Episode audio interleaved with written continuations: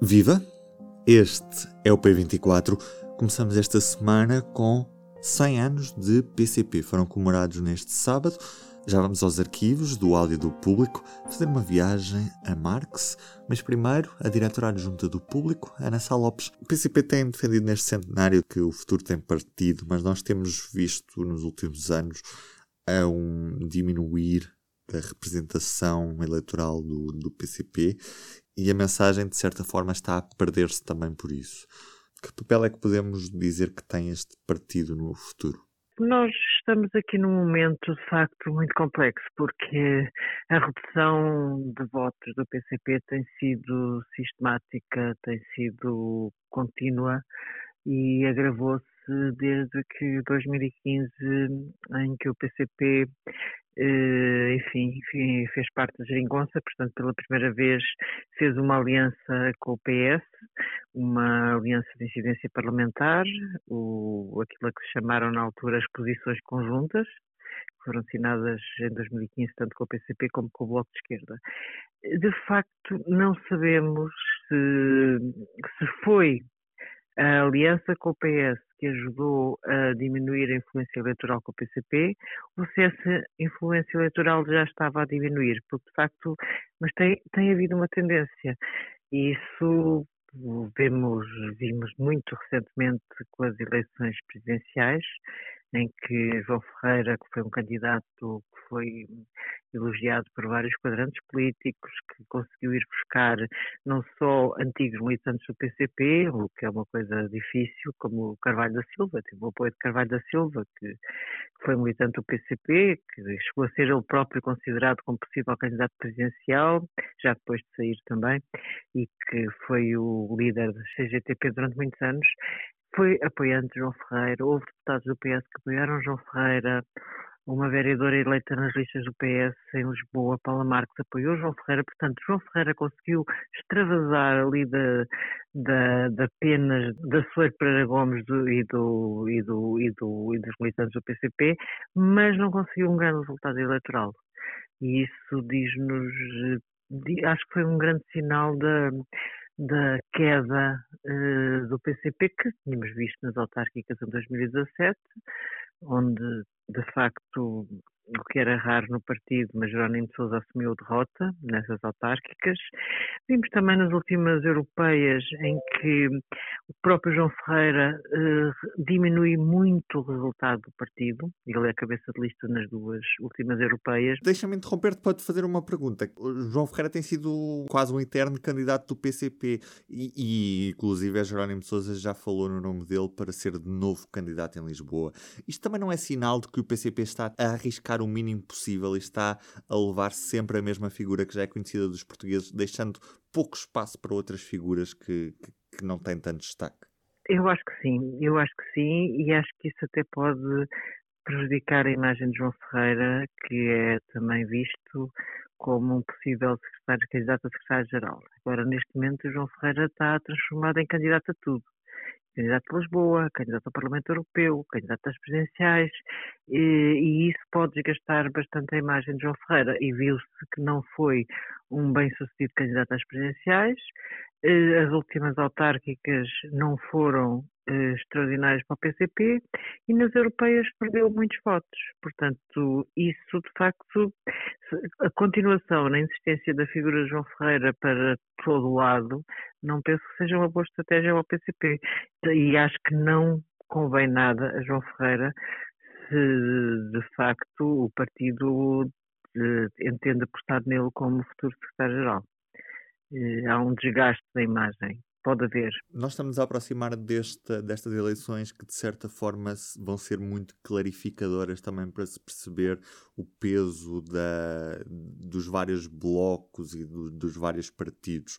O que é que seria um bom resultado para o PCP nestas eleições autárquicas? Ah, o resultado seria recuperar a Câmara de Almada e acho que hoje tivemos uma notícia este domingo, Maria das Dores Meira, a Presidente da Câmara de Setúbal, que não se vai poder recandidatar a Setúbal, já confirmou que vai ser a candidata do PCP em Almada e acho que isto dá grandes esperanças ao PCP de poder recuperar Almada.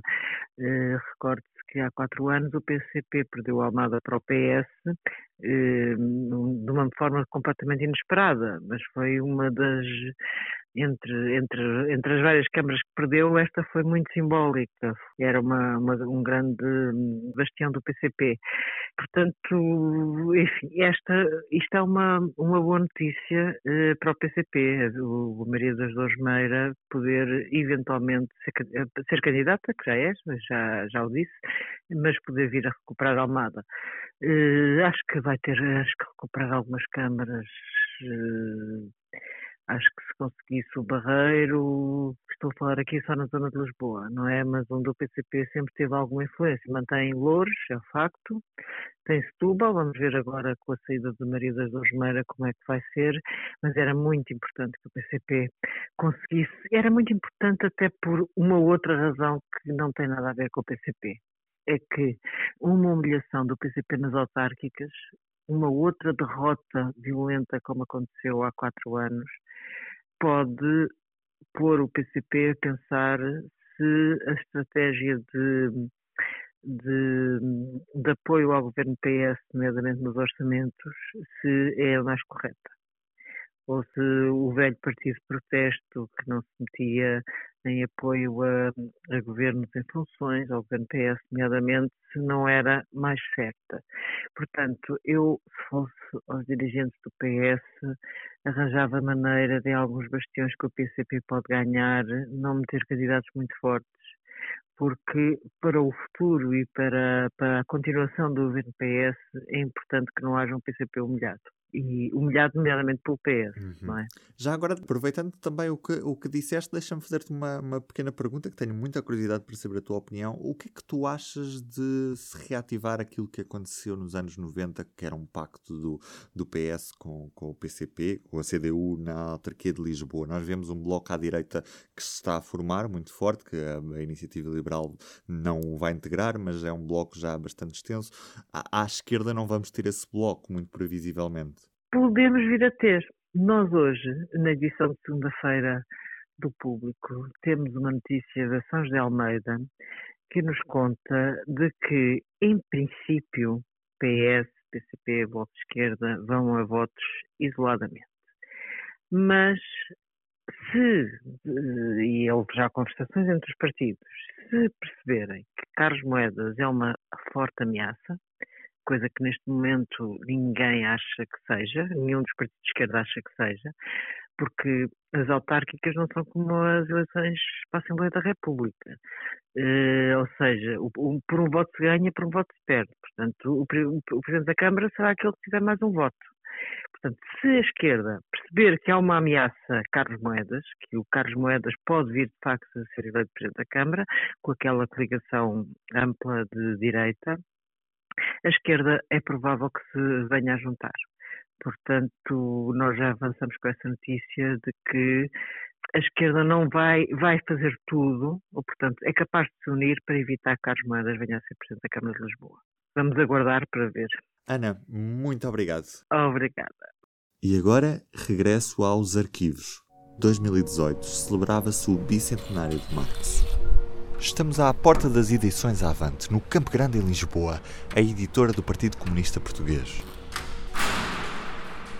Nossa, no fundo, o nosso catálogo todo, e onde está naturalmente o, onde estão os livros do Marx em grande, de, do Marx e sobre o Marx em grande destaque, e portanto, talvez seja assim um espaço mais uh, propício para a nossa conversa. Parece-me bem, sim, é? sem dúvida, sem dúvida. Vim à procura de livros sobre Marx e de quem me quisesse falar sobre eles. Rui Mota, trabalho nas edições Avante. As edições Avante têm feito um esforço muito grande para, enfim, divulgar um conjunto de obras, nas quais as de Marx eh, têm um destaque principal, mas não só. Eh, enfim, não só obras de clássicos do, marxismo-leninismo, e onde Lenin também eh, aparece, mas também coisas sobre a situação política portuguesa e da história portuguesa, e nomeadamente da resistência do movimento operário uh, e da luta do movimento operário de uma forma mais geral. E a literatura é uma forma eficaz de passar uma mensagem? Sim, a literatura é um bom meio de passar uma mensagem política, social e tudo mais. Uh, e é mesmo, mesmo aquela que não quer uh, fazê-lo, falo. Mesmo aquela, portanto, quando ela quer fazer conscientemente tem condições para o fazer premeditadamente, não é? E mesmo quando ela não o quer fazer premeditadamente, eh, falo. E onde é que surge Marx nesta equação? Marx é, é, é doutorado em filosofia, portanto ele vem dessa, eh, dessa área, com interesses bastante alargados em relação ao funcionamento da sociedade e do mundo e da vida humana e tudo mais. E portanto a escrita, a literatura, os livros foram um espaço de, de intervenção. Marx começou por escrever em jornais. Os primeiros artigos que ele publica são uh, sobre liberdade de imprensa e com, com um conjunto de ideias enfim, bastante interessantes e revolucionárias ainda, ainda hoje. Um dos aspectos que ele coloca, que é bastante interessante, é a ideia de que só há liberdade de imprensa quando ela não for um negócio, porque no fundo a imprensa, se estiver sujeita a, portanto, uma lógica económica de sobrevivência, ela não pode ser livre, de facto, porque está sempre condicionada por aqueles que a suportam. Ele começou no início a escrever nesta, eh, nesta linha, mas as suas preocupações foram se alargando.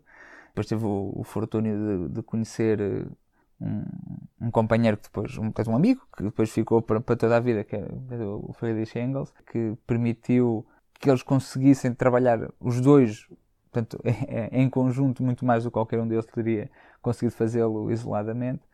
E, portanto, desde, desde portanto, os anos 40 do século XIX começam a escrever obras eh, em conjunto. A mais conhecida delas talvez seja o Manifesto do Partido Comunista, datado de 1848. Sentes que o tempo vai dar razão ao que Marx escreveu? Não, não há dúvida nenhuma em relação a isso. A cada uh, ano que passa, enfim, não é, não, é, não é na passagem do ano, não é? mas uh, os tempos continuam, todos eles, portanto, sempre a confirmar cada vez mais a veracidade daquilo que, é, que, são os aspectos fundamentais do pensamento de Marx, continuam a ser uh, verificados. Nomeadamente, que, que, a história da humanidade é a história da luta de classes, portanto, este é um, uh, é um aspecto que já estava confirmado à época, portanto, quando, quando, ele escreveu, e que nem foi Marx que o apresentou, portanto, a ideia, de, de a ideia de, de, que há classes e de que há luta de classes não é uma ideia de Marx, era uma evidência para qualquer economista no, no, no século no século XIX e continua a ser visível hoje. E dá outra evidência de que para ele Marx está certo. São tantos exemplos que se podem dar dessa evidência. Um deles, por exemplo, pode ser exatamente em relação à imprensa. Né? Quantos uh, jornalistas é que hoje uh, conseguem efetivamente fazer o seu trabalho sem ser através de um salário. Né? Portanto, quantos é que conseguem de facto sobreviver só a vender o, o, o trabalho que eles eh, fazem né? uh, e não a vender a sua força de trabalho por, tempo, por um tempo determinado ao seu patrão.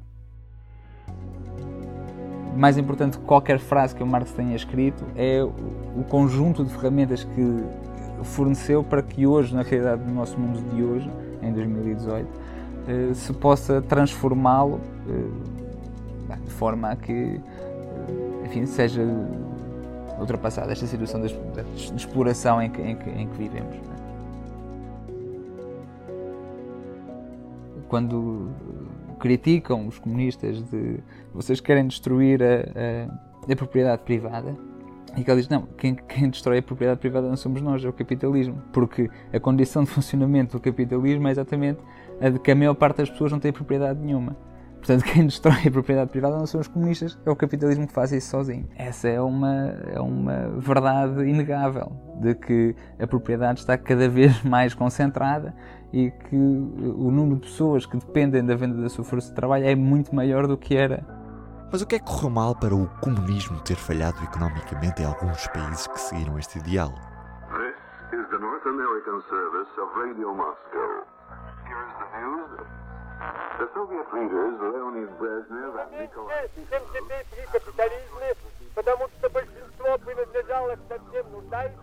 Aqui é como o ditado popular, cada cabeça, sua sentença. Mas a ideia transversal às várias visões é de que o comunismo parte de pressupostos que se baseiam no desejo humano, mas não na própria essência do ser humano. Apesar de desejarmos uma sociedade mais justa e igualitária, não queremos todos ter o mesmo automóvel ou morar em casas iguais. Queremos sim ter a opção de escolher e não que um governo ou um partido o faça por nós, dizem. Amanhã estou de volta com Ana Sá Lopes, no dia em que Marcelo Rebelo de Sousa toma posse para um segundo mandato na Presidência da República. Vamos antever como é que vai ser este mandato. expectativas, aquilo que podemos esperar de diferente. É tema para análise com a Ana Salopes, como disse. Eu sou o Ruben Martins, estou de regresso amanhã. Tenham uma boa semana. Até lá. O público fica no ouvido.